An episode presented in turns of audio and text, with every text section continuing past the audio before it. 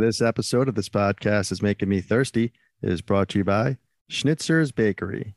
We have cinnamon babka and chocolate babka.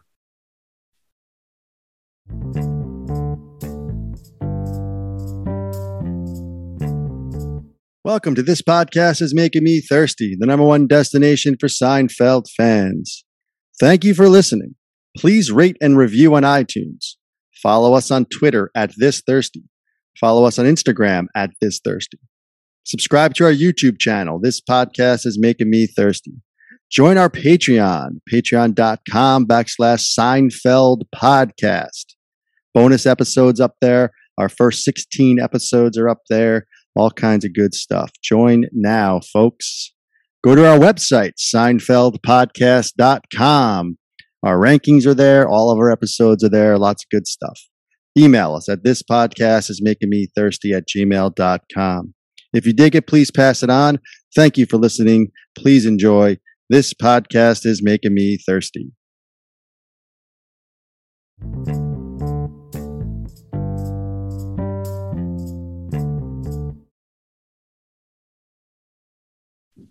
Welcome to this podcast It's making me thirsty, the number one destination for Seinfeld fans. This is episode number 145.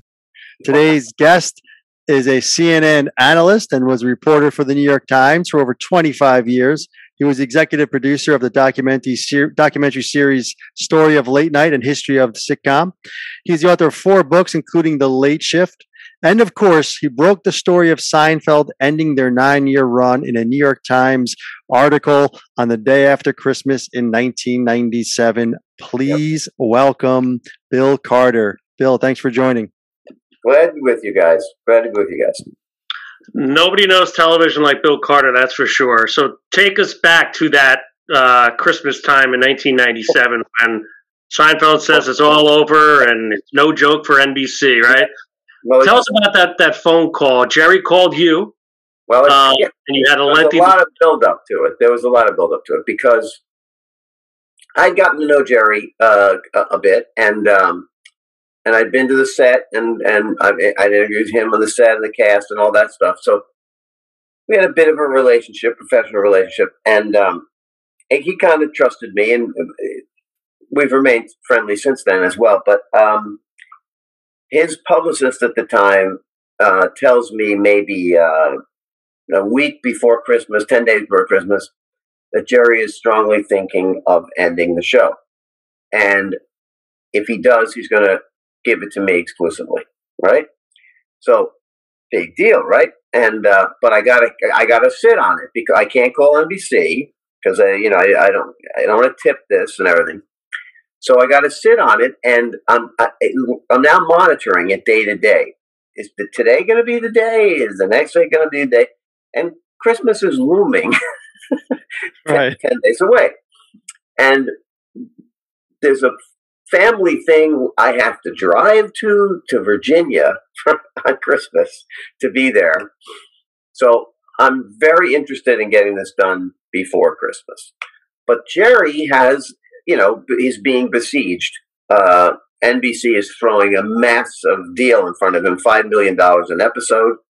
Um, and he also is aware of the fact that the entire cast and crew have to be informed. He wants to get it done by this time because then the rest of the season plays out. They go to a finale, etc. Everybody can plan their next whatever their next job is. He's trying to think of all those things but he's he's torn. I think he's he, he wasn't sure that that he was going to make this call, and I, it was to me, of course, at this point, I love the show. I really don't want the show to end. On the other hand, boy, this is a good story. Right. so, so I'm, I'm I'm torn. But anyway, so I don't hear from him on Christmas Eve, and I hear, you know, it's just uh, it's uncertain he can't make the call, and I'm like, tomorrow I got to drive like seven, or six hours. um, so I'm like, you know, can he now put it off at least one more day? You know, because so I drive to to Virginia to my um, sister in law's house uh, with my wife and kids, and uh, we're having a Christmas thing there. And you know, basically, as soon as I get there, I get word from his publicist, he's going to call you today. It's happening. So I'm like, partly excited, okay, because I now am going to have this huge story, but also like I'm going to be the, you know, the the uh, foul person in the ointment here Christmas. Right. Because I'm going to have to say I have to bow out of everything and go interview Jerry and then write a story. And I'd done what we call B matter, which is the backstory, how long the show, how it started, and all that. So I have material prepared. But I'm going to talk to Jerry. I'll get the quotes from Jerry and everything. So that's what happens. He basically calls me, and uh, and we we have the conversation, and he talks about why he made the decision and how he felt like it was time, and uh, he didn't want to overstay the welcome of the show, and all of that, and wanted to have time to prepare the finale and and all that. So it's a great story and fantastic. And I, I informed the Times. I guess I informed them before I spoke to him. Yeah, I'm going to have this story. Now it's it's a skeleton crew at the time, right? In Christmas Day, so but that works out in my favor too because now it's on page one for sure. I mean, like this is this is the news of the day, and the kind of the worst part of it, besides my wife being pissed off at me, was uh, was that I kind of screwed up Christmas for a whole lot of other people covering TV because my story hits, and now everybody covering TV has to follow this story. yeah, right. You know, and it's Christmas night, and they're like, "Oh my god!" And they got to reach somebody, and they have to call NBC people that they know. The NBC people are at their dinners and all that. So it was that kind of uh, unfortunate timing for for a lot of reasons, but a very big story for me. And of course, I was quite excited to have it, and uh, uh, I did get the Publishers Award that month for you know having the biggest scoop of the month. So. yeah, I mean that's incredible, and and so you know what's interesting to me a, couple of things there is is his his um, trust in you is obviously you know evident from from like you said the relationship you had built, um, but then like you know it's ultimately his decision i'm assuming right like um, i know in the article you know he mentions that he talked to production and he talked to maybe even the cast but um, yeah. how much did he tell you about sort of um, aside from nbc throwing money at him right which was probably the, the main thing they thought would keep him how much of it was any input from i mean was was even larry david involved or did any of the other you know anyone else kind of push back or were they all kind of in agreement? Like what, what did you gauge from the conversations with well them? as you guys know larry had withdrawn. He'd already left right but i'm wondering they work on the show. how much but he was still he was still executive producer and cashing checks. Right right right. Etc but so of course he had to confer with him but but larry had already signaled his own sense that it was right. time to move on so he wasn't going to object. There was no reason for him to say, you should keep going. Uh, and I think, you know, there was, there had been, you know, the issue with the other cast members. Uh, there had been that issue with them not sharing in the profits of the show. Uh, you guys, I don't know if you've covered this. yeah, them. and syndication, yeah. right? Yeah. Right. Uh, and that was a very big factor because, you know, Jerry's um, manager, uh, George Shapiro, was was listed as an executive producer on the show, which was frequently done in those days. That your manager or whatever got an EP credit, and of course George, who's a wonderful man. So for me, it, you know, I didn't think much of uh, the, that being an issue. But if you're if you want if you're you know uh, Julia or or Michael or, or or Jason, you're like, well, we've never seen George getting involved in the show. he, he wasn't intimate about in the show. And they were so important in the show. And very often later on, like the Friends cast got pieces of the show, you know, later in their runs. So there was friction for a while uh, about that, and and and they had fixed it. And this is I'm going totally on memory. They had compromised by whenever that happened after the sixth year or whatever. They raised their salary. and They were making like six hundred thousand dollars an episode, right. which is a massive amount of money. If you're doing 24 episodes, I'm not good in math, but that's a lot of money.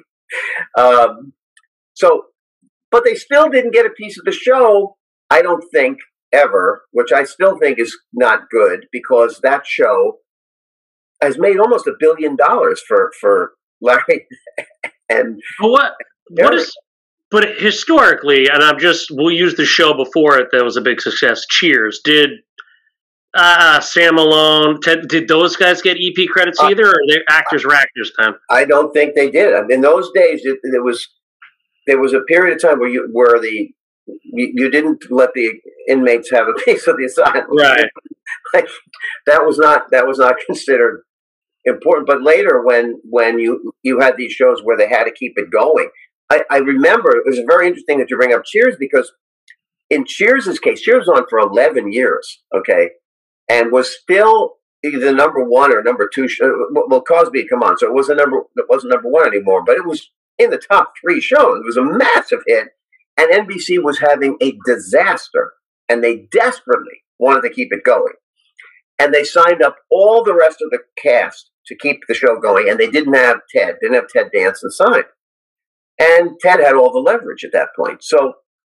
I think they could have pitched him that at that point. They uh, they made him at the I think it was four hundred thousand an episode he was getting, and and they made him a very big offer, but he held out, and then finally he ran off with Whoopi Goldberg, and and the show fell apart, and, and they and that was the end of Cheers. But uh, but um, I do think that was an issue with with the uh, with the other members of the cast. So Jerry had to deal with them. He had to, you know, he had to obviously do something. I don't know exactly how they finessed all that, but that he implied to me that was a reason for the delay was that he was tying up a whole lot of loose ends before he could really announce it finally. Yeah, I mean they clearly missed out on that big money, and I, and I think they threw Jerry and Larry threw them like uh, D, the DVD money. No, one's buying DVDs That's anymore. right. Yeah. Um, but nevertheless, However, So- I want to point out one interesting other story, if you let me. yeah, yeah. So, so I, I was also friendly with, Ju- with Julia, and uh, subsequently, uh, when she was on one of her other shows, um, she came and we had this uh, event at the times called Times Talks, which we had in our little uh, theater place, and and I would often be the uh, host for those, and and so she was coming in, and I was going to do this stage event with her, and and she's wonderful, funny, and tremendous, you know. And uh, so it was a huge event. And she comes in this little green room and everything, and she brings her father, right? And I don't know if you know who her father was. Hedge, fu- you know, uh, mutual Head fund. Dreyfus Fund, Yeah. okay? a gargantuanly wealthy man, okay? So people would say, when people would say, who's the wealthiest person in television? I'd say, well, it's probably Julia, but not because, but when I interviewed, I, I was, I finished the interview and afterwards she in, introduced me to her dad and, uh, and, and, uh, and I got, I talked to him a little bit and I said, well, you must be very proud of your daughter. And he said, oh, I am. And one of the reasons is of all my children, she's the one who doesn't need me. Yeah, for sure. Anyway, so uh, so I, I I didn't think Ju- Julia particularly hurt was hurting for that money, but Jason and Michael, I think they they should have benefited more. But I think they did fix it later because the guy they're very close. There's not there's no enmity there at all. Yeah, that's that's noticeable. We think, yeah, that's that's pretty. That they, Yeah. they seem to still, you know, I think, you know, that everyone got enough of the pie, right? Um, but but you mentioned earlier, you know, when I mentioned Larry David, how obviously we know he left in season seven, right after season seven. We always kind of break the show up in in three in three sort of parts, right? After season five. Larry Charles and Tom Cherones leave, and a lot of the tone of the show kind of leaves with them. And then Larry David uh, leaves in season seven, which really, you know, a total change happens there, eight and nine. Um, in fact, I think personally, I think we both think that season eight is probably the worst season of the entire series. I think they get a they they they almost get a little better in season nine, even though it's still not strong in our opinion. Yeah. It's just a different show. Um, but I'm curious. Still very funny. Listen, yeah, it's a compared to the different kind of television- funny. Yeah, yeah. Compared to the rest of television, Right. It's a sliding scale. Yeah, I, I agree. It's a sliding scale. You know, as far as Seinfeld's concerned, it's, it's kind of a different show and it's different kind of funny, maybe.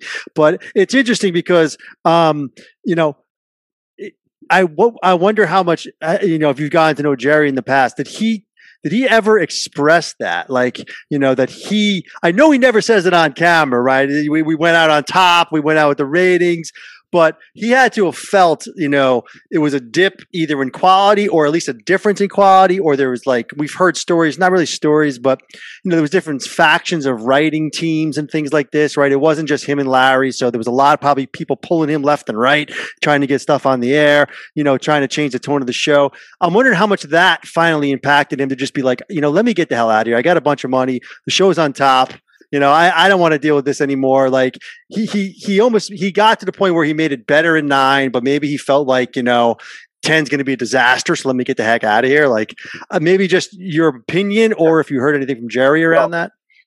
I don't know if you if you know Jerry at all, but uh, there's no way Jerry would concede that the show under him was lesser ever. Right. He, he wouldn't. He wouldn't concede that. Uh, he worked like a dog on the show. He believed he wouldn't let anything on that show that wasn't high quality. He really devoted himself to that. So I don't think he would be in a position to concede that the show was lesser after Larry left. I mean, he felt he was the he was the guy running the show, and it still was great. And uh, so I, I don't think he would ever express that. He may have felt like it's too much on me now to make it great, and and as you point out, many of their other top guys had gone. I don't know if Mehlman was still around, but a lot of their top guys had gone, and and so there was more on him. I mean, you know, he was working on every line in the show. You know, there's just no doubt about it. Um, and he's a perfectionist. Jerry is. I mean, he'll work he'll work days on one joke. You know, for his act. So. Yeah, I mean that's what we heard, and that's what we heard about the show is that it was so kind of uh, like a homemade show. It wasn't kind of these big productions. And yeah. you know, they had all those weird rules about, you know, you'd get hired if you knew Superman and stuff like that, you know. And uh, and you had to. I, I don't know if this was true, but supposedly uh, early on, you you wouldn't be hired unless you knew the theme song for the Abbott and Costello syndicated show. You know about that? Yeah. Uh, we we've heard that. Yeah, we know that played a a, a big role. it kind of modeled the show. You know, after, and you know because they had grown up in New York and I had grown up in New York. I remember the Abbott Costello show was on Channel 11 in New York. They reruns all the So I mean, I've seen the show as much as any kid could possibly see a show like them. So I related to that totally. You know, I could I could do the theme song in my sleep, but but I thought it was just that's how the you know insulated it was. You know, they were like, you got to be that one of those kind of guys. You know, so yeah, and it wasn't homemade, very homemade. Yeah, homemade, not your traditional sitcom. Yeah, we've we've spoken to so many guest stars, editors, you name it. So many interviews lasted ten minutes for silly stuff like that. Like you like you, we like you. Boom, come in. So we took right we talked a lot about the end, but let's let's just go back a little bit to the beginning. So, sure. you were a media writer covering TV for the yes. New York Times, I believe, starting 1989, the year Seinfeld launched um, on NBC. When's the first time you met Jerry Seinfeld that actually went on the set? Was it oh, season two? I didn't go on the set early at all. I mean, the show, you guys probably know, was like you know, marginally on the air for like two years. I mean, they, I don't know, they did three of them at first or four of them at first. Four, yeah. And, uh, and even the next year, they only did six of them. I mean, they were barely staying on the air. And the story that I heard was that Brandon Tartikoff was running NBC at the time, and they were also in the whole time frame of what are we going to do when Jerry Johnny Carson leaves? Was in their heads, right? And Tartikoff was constantly thinking of this. What am I going to do? And he saw Jerry as a potential late night guy if he had to move Letterman or whatever. So he wanted to sign Jerry to, to be sort of a backup potential late night sort of figure. But Jerry wanted to do a sitcom. And that wasn't particularly what they were all that interested in. But you probably know that that's why the show wound up with Rick Ludwin yeah. as, as the executive because he was in charge of late night. and and because that had started that way, he always was the executive overseeing uh, Seinfeld, and they had put it on the air in this kind of like, I mean, it, the, such a weird show, you know, ooh, tested horribly, you know, cr- characters no one can relate to, and all. They were. It didn't fit the mold of what you'd put on a TV show in those days. You know, it has to be everybody has to be likable and all that kind of stuff. Right. You know, Which- and, and you have to learn lessons with your con- all that junk that was on TV that they hated. They hated that, and they wouldn't do that. And so, you know, those early episodes are so quirky.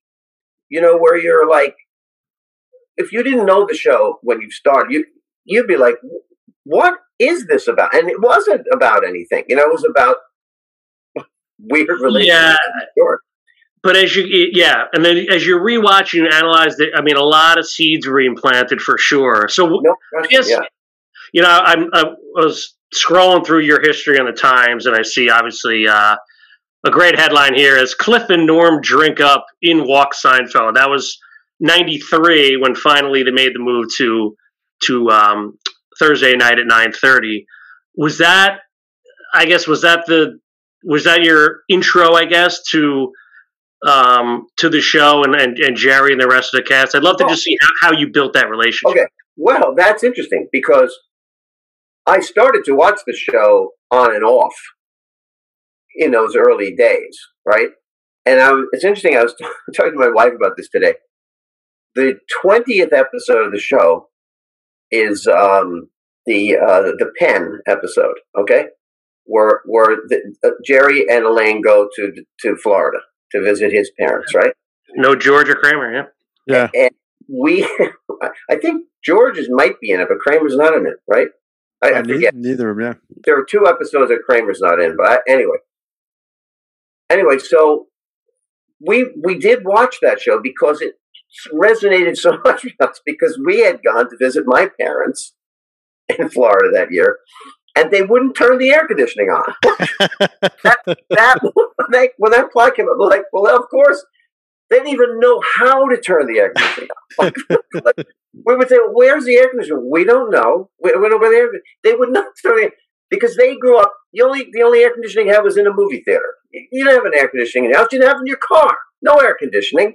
So, but it was sweltering in there. So, so when we saw that episode, it was like, well, this is so true to life. And she then gets the backache and all, sleep on the couch. It just really resonated. So that kind of made the show start to click for me. So uh, that was like, I guess that's season three, really, at that point. Is it two? Yeah, maybe three. Because No, that's Three. First- yeah, three, you're right. It's three. Two. the first two seasons were so short. Yep. So anyway, so I start to watch the show, and it's on Tuesday nights against Home Improvement, right? And Home Wednesday. Home Wednesday. Right? Wednesday night, excuse me, Wednesday night. And Home Improvement is the number one show, right? And it's kicking their ass. It's, it's and they they're they're getting some traction, but they're not a hit show. They're just not a hit show. And they go into their fourth season, which is unbelievably great, right? Right. Just an unbelievably great season of television. And, and I can remember getting a call from someone at one of my people, one of my friends at NBC. And they say to me, whatever you do, do not miss Seinfeld this week. And it was the contest episode, right? And I told some of my friends at the time, and th- and they were like, "This is unreal." the show was so unreal. So now we we have the situation where the show is great. It's not great, and NBC knows it's great. They also know it's a fabulous match with Cheers. Sophisticated, smart, New York smartness, urban comedy, all the stuff they love, but they can't move it. they want to put it at 9:30, right? But Cheers is owned by Paramount. And when they keep renewing Cheers down the road after its sixth episode, sixth year or whatever, they keep having it renew because it's a hit. Paramount insists that they get the 9:30 time period for Wings, their other show. And here they are, and they're desperate to get that off the air so they can. And Wings wasn't doing terribly, but they wanted, they thought if we can expose Seinfeld to the Cheers massive audience, we can make a huge hit out of Seinfeld. So they're in this incredible dilemma because as long as Cheers stays on, they have to keep Wings on. And so, as I told you, they're in this dilemma with with Ted Danson that year, and and then he in the in the same period of time, so December that year, he says he's not going to sign. Cheers is going to go off. They have, you know, January, February, March, whatever, however many episodes of Cheers are left that season, and they say, "Screw that's it. That's it for Wings. Screw it. We're moving Seinfeld right after. Now we're going to do it right now. We're going to get it on." and I, there was some number of episodes left before they could do that. And Preston Beckman, who's the scheduler for NBC and a, and a great friend of mine, he, said he, had, he had an old wooden desk. he was the scheduler, as I said. And he, however many episodes there were left, he had a knife and he was carving in the desk little slots how many episodes were left before he could move Seinfeld there. Because he knew, just give me, give me that, that lead in and they had you know whatever six episodes, eight episodes of the season, and they slotted Seinfeld in, and bang, it went off like a rocket. And now they had a nine o'clock show for, for the next season. Yeah, we we spoke with Preston, front of the show, great guy. I mean, great guy. He would he would put up Seinfeld on the board every year. Every year, they would take it down because right. of because of the Paramount connection. Crazy. Exactly. You know, I think about this all the time, and it's you just led me into it perfectly because I, I, think about this a lot. I wanted to ask you this question: Is it the chicken or the egg? Right. So you just you just hit on it. So everyone was talking about Simon. We were Wednesday watchers, so we're talking, we're telling people you got to watch the show, right? But we're what are we, twelve years old, whatever we are. No one's so then season four, the contest, huge. Like if you saw the contest live on TV, you were talking about the next day, right? So everyone was talking about it, but it, so many people missed it, right? And yeah. to your point, it was like, we got to get the show in front of people. And then it gets in front of people. Season five is probably the best season of the, of the series. It could be debated, but we think so, probably, think right? Four is better, but yeah, okay. Four, four or five, right? Yeah. I, I, we think three. We go back and forth to three, even, but but that's where we're at, right? But yeah. to our point earlier, right? Seasons eight and nine has the numbers, right? Double the amount of people were watching, right? Now, were they watching because the show was good, or were they watch it because of all the people talking about it years ago? Mila, you got to watch the Seinfeld show. They finally caught up, and now they're all watching, right? Well, this so is the like, thing. Of course, the that. other thing Preston will say to you, uh, and he may have said it to you, is they then had this four years of Seinfeld episodes that had been only marginally watched. Right. No one saw it until syndication. So when they started repeating them in the summer, people are like, wow, I haven't seen this one. I haven't seen this right, one. Right, it was like, it just, it just built and built yeah. and built. Yeah. That was that was another huge advantage they had that they yeah. store big big shows that they could play. Yeah, but I, yeah. I guess I'm also getting to the point where I don't feel as down on the late episodes as other people do because first of all, I think some of them were quite good. They they, they weren't consistently good as good. That's but fair. also because the show stood out in so many ways and the uniqueness of the show. You couldn't make it the same, keep going the same. I don't think the plots they came up with were so amazing. I mean, really amazing original stuff. What, what season is Festivus, for example? Uh, eight, I believe. Right. That's in season eight. You think it's the worst ever? Everybody in America knows Festivus. Every single person. well, you know, Bill, the, the funny timing of the Festivus is that was the last episode before your article came out. Oh yeah, it was oh, actually season nine. Yeah, it was season nine. Ohio's right. Sorry, season nine. Yeah. yeah. yeah. That would have yeah, Well, I did say nine was a little better than eight. But to your it point, so all of the things you just said, I, I, actually agree with. I mean, there are some, there are some that hit there, you know, but but you mentioned in your article, your your you know the one the the one day after Christmas article, um, you called it um, uh, you call it Seinfeld a cultural signpost uh, yeah. in, in, a class with I Love Lucy and the Honeymooners, which you mentioned before. I love that term, a cultural signpost, because um, I, I, think that's what it is too. And and I want to ask you this, like, um, you know, I remember watching I Love Lucy as a kid, uh, you know, this is probably 30 years after it was on the air, right? Something like this. And it seemed like right. another world to me, right? This this doesn't look anything like I see now. The show's in black right. and white, the way they're living, there's nothing like me, right? 30 years now, people are watching Seinfeld. They might have a, a, little bit of that, right? No cell phones, no internet, but but it's still there. They can still relate to it in, in more of a way, yeah. right? So I, I guess my question is you know, Seinfeld's gonna have a more of a shelf life, I think, right? on that on that cultural signpost. Well, hold on a second. Nothing yeah. has more of a shelf life than I looks. Well, because it's still going, but relatability like wise, seventy years old, right? But but but you know, yeah. you know, I think how much can you still hang on to the the believability and relatability of of Lucy compared to a Seinfeld that's going to keep going, you know, well, down Lucy, the line. Uh, yes, Lucy was was brilliant, but cartoonish in a lot of ways, right? Right. Yeah, for sure, for sure. Yeah, very, you know, she was a kind of real housewife, but not really. She wanted to be in show business, all that stuff, right? And I think that one of the things people don't really understand, unless they've been New York, I guess, those are New York characters. They're not really that hard for me to accept. You know what I mean? Like when Larry did this finale, yeah, and he yeah. said, "Oh, they're they're the world's most selfish characters." I, I thought, no, they're not. They're just New Yorkers. Right, I, I right, really right. didn't think of it in that in that way. I so I related to them on that whole quirky scale, you know. But I but I mean this just the the imagination that it takes to come up with multiple three four stories in every episode that were unique and usually individually funny. And usually then Larry especially would weave them together at the end brilliantly. I want to make one point though. You said something interesting, and I may have said this in the article, but I Love Lucy, The Honeymooners, and All in the Family and Seinfeld share a huge number of characteristics.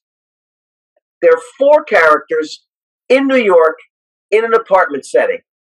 That's the same show. Yeah, in wow. In four different. So interesting in, yeah. because that's what you need. You don't need a lot of other stuff. right. and that spans good. how many decades does that span? That's 50s. It's, incredible. Everything, right? 50s, 60s, yeah. 70s, 80s, 90s, all the way through. And uh, you get to see that. Yeah, that's really interesting. The Jeffersons didn't make the cut there. So no. speaking of, speaking of uh, you're a TV historian. You know, Rolling Stone comes out with these lists, best yep. shows, blah blah, blah, right? Yada yada yada, right? Where do you? I mean, where do you rank? Where do you rank Seinfeld? Quite frankly, I know you mentioned some big ones right there, but I mean, we could just take sitcoms if you want versus shows in general. But where do you rank? Where do you rank Jerry's uh, nine season run? It's it's the funniest sitcom of all time. It's the funniest. Is it the best? I think people might challenge it with All in the Family because of its breakthrough social aspect. But Seinfeld's the funniest sitcom I've ever seen, and and and I love Cheers, and Cheers is very close for me. I love that show, absolutely love that show, and I feel very close to that show. But I mean, if for pound for pound comedy, I just I just found it. And let, I'm, just, I'm preparing to talk to you guys. I thought I should look up some of the shows I liked or whatever. and, and, I went back and just was reading the plot descriptions and laughing. I'm just reading the plot and I'm laughing. what, what, do you got? What, what, what, yeah, what are, are some, some of those? Favorites? Excuse me? What are some of your favorites? Well, um, the pen, obviously. I know you, you talked to the guys from uh, from the, who wrote the Junior Mint. I love the Junior Mint. Yes, I love that show. I think it's beautifully we woven together. Um, I'm not going to say them in any order, but um, the implant uh, to me is I just I you know I interviewed Teri Hatcher later, and she just was actually quite hilarious on, on that topic. I have different reasons for liking different shows. For example, like I mentioned, the pen. The reason I like the pen, yeah. uh, I, I meant I like the uh, the um, the yada yada because I I kind of became friendly with Cranston, and and then that was the whole anti-dentite stuff. Yeah, that was Mehlman's favorite part of it. Yeah, yeah. The pitch, the pitch was so interesting to me because when they made a movie of my book, Balaban, who had played the NBC executive, wound up playing Warren. yes, yeah, he plays. Yeah, he plays Littlefield in that. Yep. And that, so I had I had a connection to that. Um, I I was uh, this the, the show doesn't really perhaps rank high, but in the show called the uh, the Van Buren brothers, right? Yeah. yeah. Um, that's the show where where Peterman uh, buys Kramer's life. Yep. Yeah, okay? Peterman's great in that episode. Okay, so that that has a very strange connection to me. I don't know if you guys know this or not, but so when I was doing my book about late night with Letterman and Leno. I interviewed Letterman at massive length, and uh, he's trying to explain Leno to me, right? And he's and he tells me this story about Leno, and it, the story is that they're all comics together at the comedy store. There, and Jay is by far the most successful at this point. He's got his own house. He's doing great, and and uh, and Dave is very friendly uh, with this guy uh, uh Jeff uh, from Pink Lady and Jeff. Uh, anyway, I forget his last name. It was a comic, right? And and they're all sitting around Jay's house late at night after being at the comedy store. It's 3 a.m. They're all sitting around, and they say, "Let's talk about the first time anybody got a TV shot." And you know, David been on Letterman or whatever, and and Jeff, uh, he starts talking about his first shot was on the Mike Douglas show. Okay, and Mike Douglas is also a very funny Seinfeld connection, obviously because of the furniture from Mike Douglas' show. But anyway, and he's telling the story about he's he, the first time he's on the Mike Douglas show. He's a kid. He's young. He, he, he, he's so nervous. And the show's shot in Philadelphia. That, that's it was based in Philadelphia. He has to go to Philadelphia, and he he's backstage and he's so wound up. He's getting so nervous. His mother's going to watch the show. His friends are going to watch the show, etc. And he's trying to calm himself down. And the he's the, the floor manager comes out and says, "Okay, you'll do five minutes, and then you go over and you sit with Mike." And he's like, "Oh, I'm going to sit with Mike. Oh, well, great. You know, that's great. That's terrific." Uh, and now he's even more nervous, and he's just in backstage. He's just thinking to himself, "Geez, I just got to get a good joke. I just got to get a good laugh, or whatever." And the guy says, "Okay, tell us what your last joke is." So when your last joke comes up, we'll play the music, and then you walk over. And he's like, "Oh, my act is kind of different because I have to feel how it's going. I don't always have the same last joke. If it's not going right, I'm going to switch." And and they're like, "Oh," and he said, "Well, when I finish, I'll just say thank you very much." So, you know, and they said, "Okay, that's fine. Just do that. We'll play the music." So now he's wound up and he's thinking, please, with somebody a laugh, whatever. They introduce him. Here he is. Comes out. His first joke, big laugh. Oh, thank you very much. Da da da da da. okay, so he so he so he's telling this story at this big party, right? That not big party, but big gathering of comics at Jay Leno's yeah. So at the end of the day, at the end of the event, Jeff or, or Letterman, somebody doesn't have a car, and they're driving the other guy back to their apartment, their crappy apartments, Jay's from Jay's nice house. And as they're leaving, Jay goes up to Jeff and he says, "Hey, that story, uh, that story about your, uh, you know, the time you, you came out, that's a great story." He says, "Yeah, yeah, that's, that was great." And Jay says, uh, "So, uh, can I buy that from you?" oh man, and uh, yeah. right, and and he's like, "No, Jay, it's not a joke. I wrote it like my life. Yeah, yeah, but I don't say what I say it happened to me." So Letterman tells me that story to tell me the kind of guy Jay is. That Jay is about material he doesn't. Life is not that important. Everything's material, right? Huh. And anyway, I didn't put in the book because I had a very sort of similar story about Jay, but I knew the story. Okay, okay. So now I'm watching this episode. Yeah. right, and it turns out that Jay has written an autobiography, right? Which he, it, he's just telling stories about his and then he says, "Oh, my first time I was on the Dinah Shore show, blah blah, one joke, da da da da." And I'm like, "What the hell?" So I called up letter guys, and they say, "You so you heard the story?" yet?" I said, "Well, you know, Jeff's fallen on hard times. He sold it to Jay for ten grand." And I'm like, "Shit!" So then I'm like, "This has to be where they got this idea." Yeah.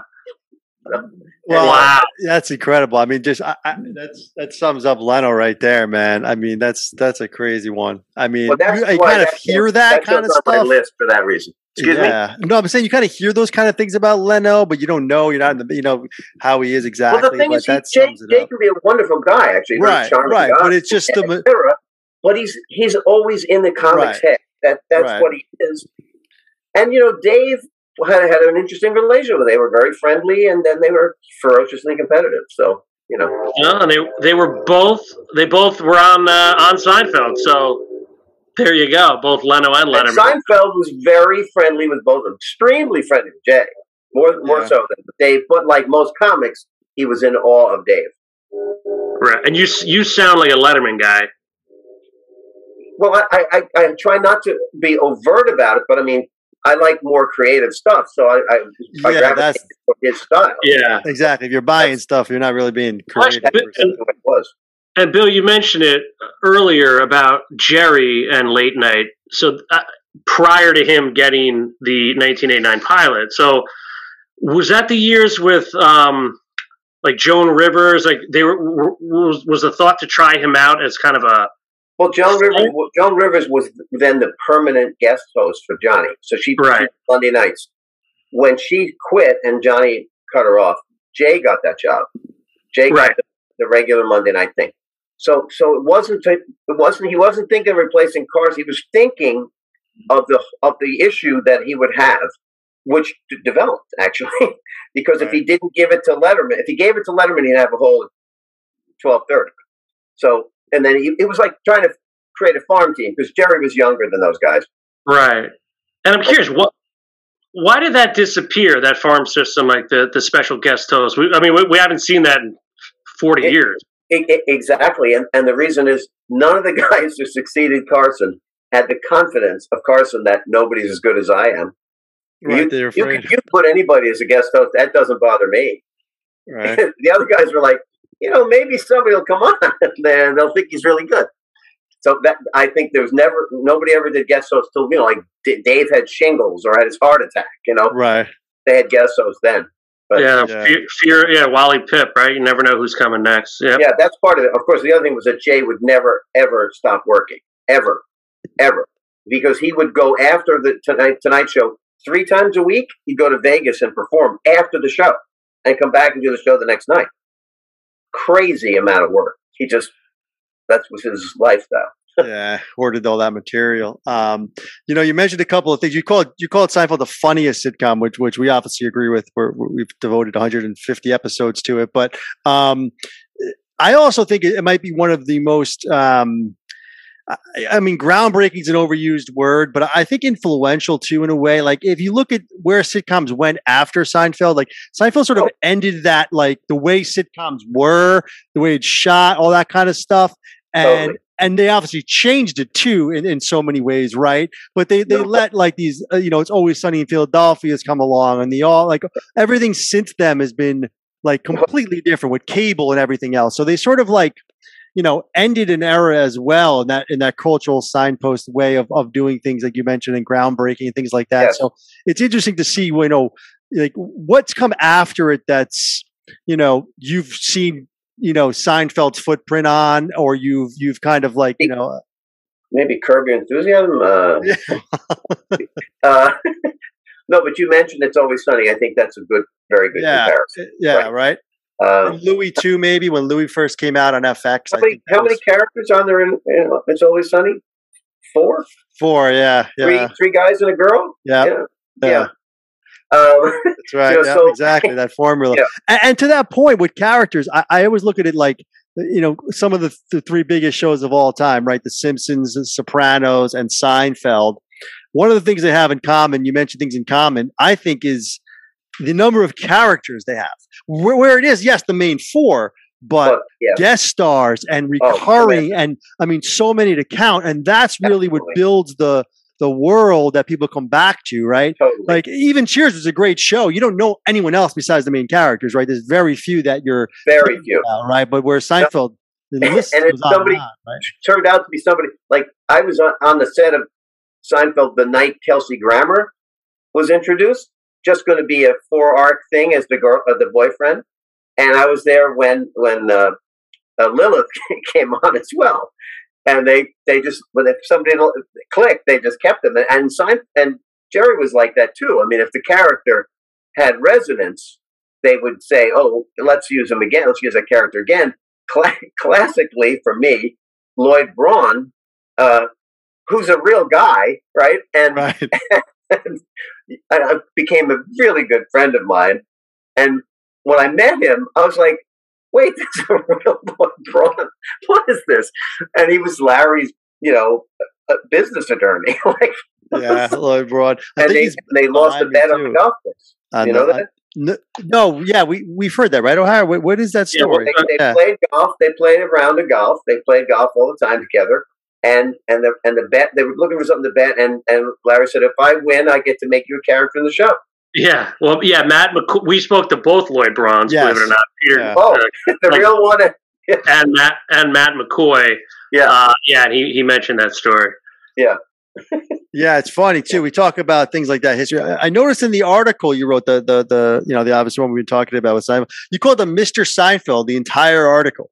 Now, one Yes. mention of Jerry that respect your show and just the the the kind of old school journalism. I, I really. uh New York Times insisted on that. Oh, is that right? That was done. That came from the top. Yeah. Yes, and occasionally it would become an issue, like Cher. Okay. On Yeah. yeah. Right. she would have to be Miss Cher, Right. and particularly a problem was Meatloaf. On second reference, Mr. Mr. Loaf. yeah, I mean it's it's interesting how that you know like that that kind of you know old school you know They uh, still it. Yeah, Well, You yeah, they still do it, but still doing the, the landscape has has kind of shifted in that world. If And it's will. funny because now when I if I'm writing like I write a piece for the CNN website or something, I'll be at the point of putting Mister in there, and I'm like, no, no, it's not. I don't need to do that anymore. well, maybe with Seinfeld you should. Um, well, listen, uh, Bill, this has been a it's been a blast uh, taking a trip down memory lane. I'm just curious, did, did Jerry ever apologize for ruining your Christmas in '97, or, or Not not, not in a serious way, because uh, I, it was clearly great for me. I mean, you know, he did me a huge service. And la- later on, I he he was at some event at the Museum of he was going to do an event at the Museum of Television, and Keith Olbermann was supposed to interview him, and Olbermann got laryngitis and literally could not talk. And and Jerry's current publicist, who's a friend of mine, Tom Keaney, called me up and said, Jerry wants to know, will you do it? And it was like five o'clock, and I had like half an hour to do it, right? and I was like, "What's it about?" And it, it was it was about this guy Jean Shepherd, who was a radio guy in New York, who wrote the really famous Christmas movie about uh, the old man and the, the the Christmas tree lamp and all. You know that it's on every Christmas. Chris, The yeah, Christmas, story. yeah, yeah, Christmas story, Yeah. yeah, yeah. Uh, anyway, Jean Shepherd and he Jerry used to listen to him on the radio, and I really did, didn't. so I spent like 20 minutes researching Jean Shepherd, ran over to the Museum of Television, and did the hosting for him.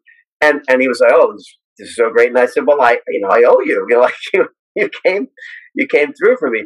I have another funny one other funny story about Jerry. I'm walking down the street in Manhattan, totally doing something else and he, it's on the east side, and I'm walking down the street, and I see this guy coming toward me, and he's got a Mets hat on, right? And I'm thinking that guy, that guy actually looks like Jerry Seinfeld the Mets hat, right? And he's coming more, and I'm like, mm, that is Jerry, you know, like, and I thought, you know what? I'm not gonna pretend like I'm his buddy. I'm not gonna say, oh, Jerry, Jerry, Jerry. But he sees me, and he's, oh, oh Bill, Bill. So, and we're standing on the corner. It's Jerry Seinfeld. He's on the corner of Manhattan. He's wearing a Mets hat. And he's talking to me like this, and he's very animated, right? And he's telling us whatever story is going on, and and people are going by. Now, i- i- if you didn't recognize him when he was just standing there, you'd certainly recognize him when he's talking, right? and not one person stopped him. And I thought this stopped to say, "Oh, you know, give me your autograph and let's do a selfie." And I was like, "This is New York for you. That's why it's great." People were like, you know, in Hollywood they would line up and do it. It was great. It was like perfect New York style. Like, this is Jerry Seinfeld, for God's sake. Everybody knows who he is, but he he was never bothered. I thought it was great. Unbel- hey, we had a Super Bowl here and nobody cared, right? I mean, it's uh, New York's got so much going on. It's, it's Exactly. great. You, you- you know, get over yourself. Kind of the attitude of New York. exactly. yeah. Well, Bill, uh, I mean, it, it shows Jerry's loyalty. It, it shows your loyalty. I mean, you've had a remarkable, remarkable career. Thank you for Thanks a lot. always updating us on everything going going on in the TV industry. Um, you've been a pleasure. Well, I, I've enjoyed it, guys. Thanks for having me on. Thank you, Bill. This was great. Talk soon. Thanks so much.